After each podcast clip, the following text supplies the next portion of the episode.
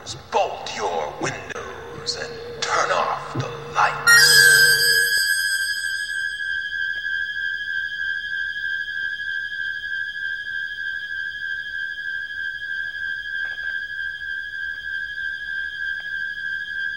Welcome to Michael Myers Minute, where we delve into the 1978 horror classic Halloween one minute at a time.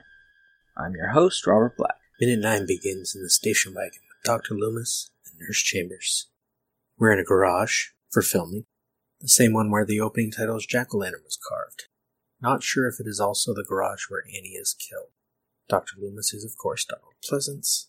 We've already talked about him, and I'm sure we'll talk about him again.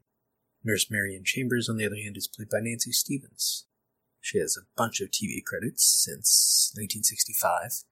Days of Our Lives, Bright Promise, Medical Center, The Mod Squad, The Magician, Harry Q, All in the Family, Charlie's Angels, Serpico, Policewoman, Executive Suite, The McLean Stevenson Show, Barnaby Jones, The Hardy Boys, Nancy Drew Mysteries, Chips Police Story, and two TV movies, Panic in Echo Park and Battered. She would also reprise the role of Marion Chambers in Halloween 2 and H20. The dialogue here is ordered differently than in the script. I suggested in minute 8 that the rearrangement makes Loomis subtly more personable, but for the most part, the scene inside the car plays the same. Marion, the only thing that ever bothers me is their gibberish when they start raving on and on. I'm recording this episode out of order because the old copy wasn't that good, and I'm trying to remember if it was in the previous recording of this one or a different one where I suggested that Marion wasn't very woke because she says they're raving on and on and they're talking gibberish. Whether I said it before or not, the point stands. She's not very good with mental patients. I mean, for 1978, maybe it's fine. Loomis, you haven't anything to worry about. He hasn't spoken a word in 15 years. I've already talked about how in the novelization that isn't true. Michael has talked. Marion, are there any special instructions?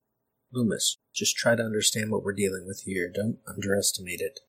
Marion, don't you think we could refer to it as him?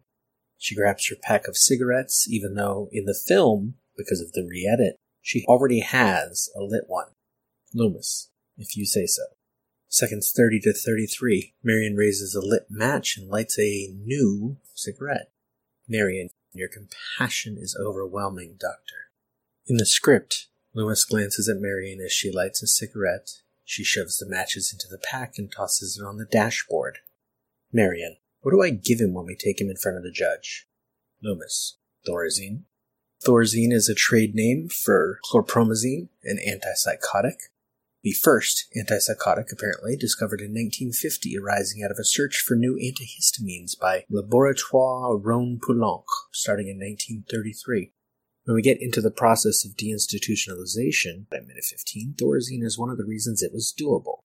In the 1960s, newer drugs came onto the scene, including antidepressants, that all owed their development to Thorazine. More quote unquote mental patients could live their lives somewhere other than locked away inside places like Smith's Grove. Marion, you'll barely be able to stand up. Loomis, that's the idea. Second 48, Marion sets the cigarette pack and matchbook on the dashboard, as scripted. Loomis stares at the pack of matches. The Rabbit in Red Lounge. A little, it's not really a clue. It's just an odd detail that will come back later. I believe in my notes I point out later how it is a weird clue, but I'll give you a hint here. I have no idea why Michael would take the matches out of the car. Maybe he's trying cigarettes for the first time and we missed it.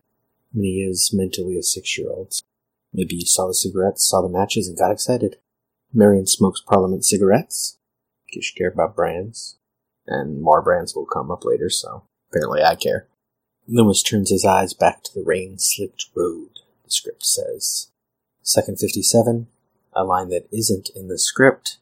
Marion, you're serious about it, aren't you? Loomis, yeah, he's cut off, and the minute ends. It's an interesting question since it isn't in the script. You're serious about it, aren't you? About what exactly? What does she think he's serious about? What does she know about what he thinks of Michael Myers? In the comics, Loomis is involved with another nurse earlier when he's taking care of Michael as a child. Her name is Jennifer. She eventually ends up dead, having fallen off the roof, and he believes, of course, that Michael did it. But I'm wondering if he told or has told Marion the same kind of things that he told Jennifer as he raved on and on about how evil Michael is, the stuff that he tells Sheriff Brackett later. Maybe Marion never realized he meant it until this conversation right here, this dark and rainy night, driving their government car. You're serious about it, aren't you? Maybe she just realized it. Anyway, that is all for Minute 9. Michael Myers Minute is a production of Lemming Drops Studio. You can find more content at lemmingdrops.com. You can stalk me on Twitter and Facebook at Myers Minute or Instagram Michael Myers Minute. Or join our Facebook listeners group, 45 Lampkin Lane. Don't forget to subscribe and leave us a nice review if you like what you hear. Until next time. See you later. Bye. Bye.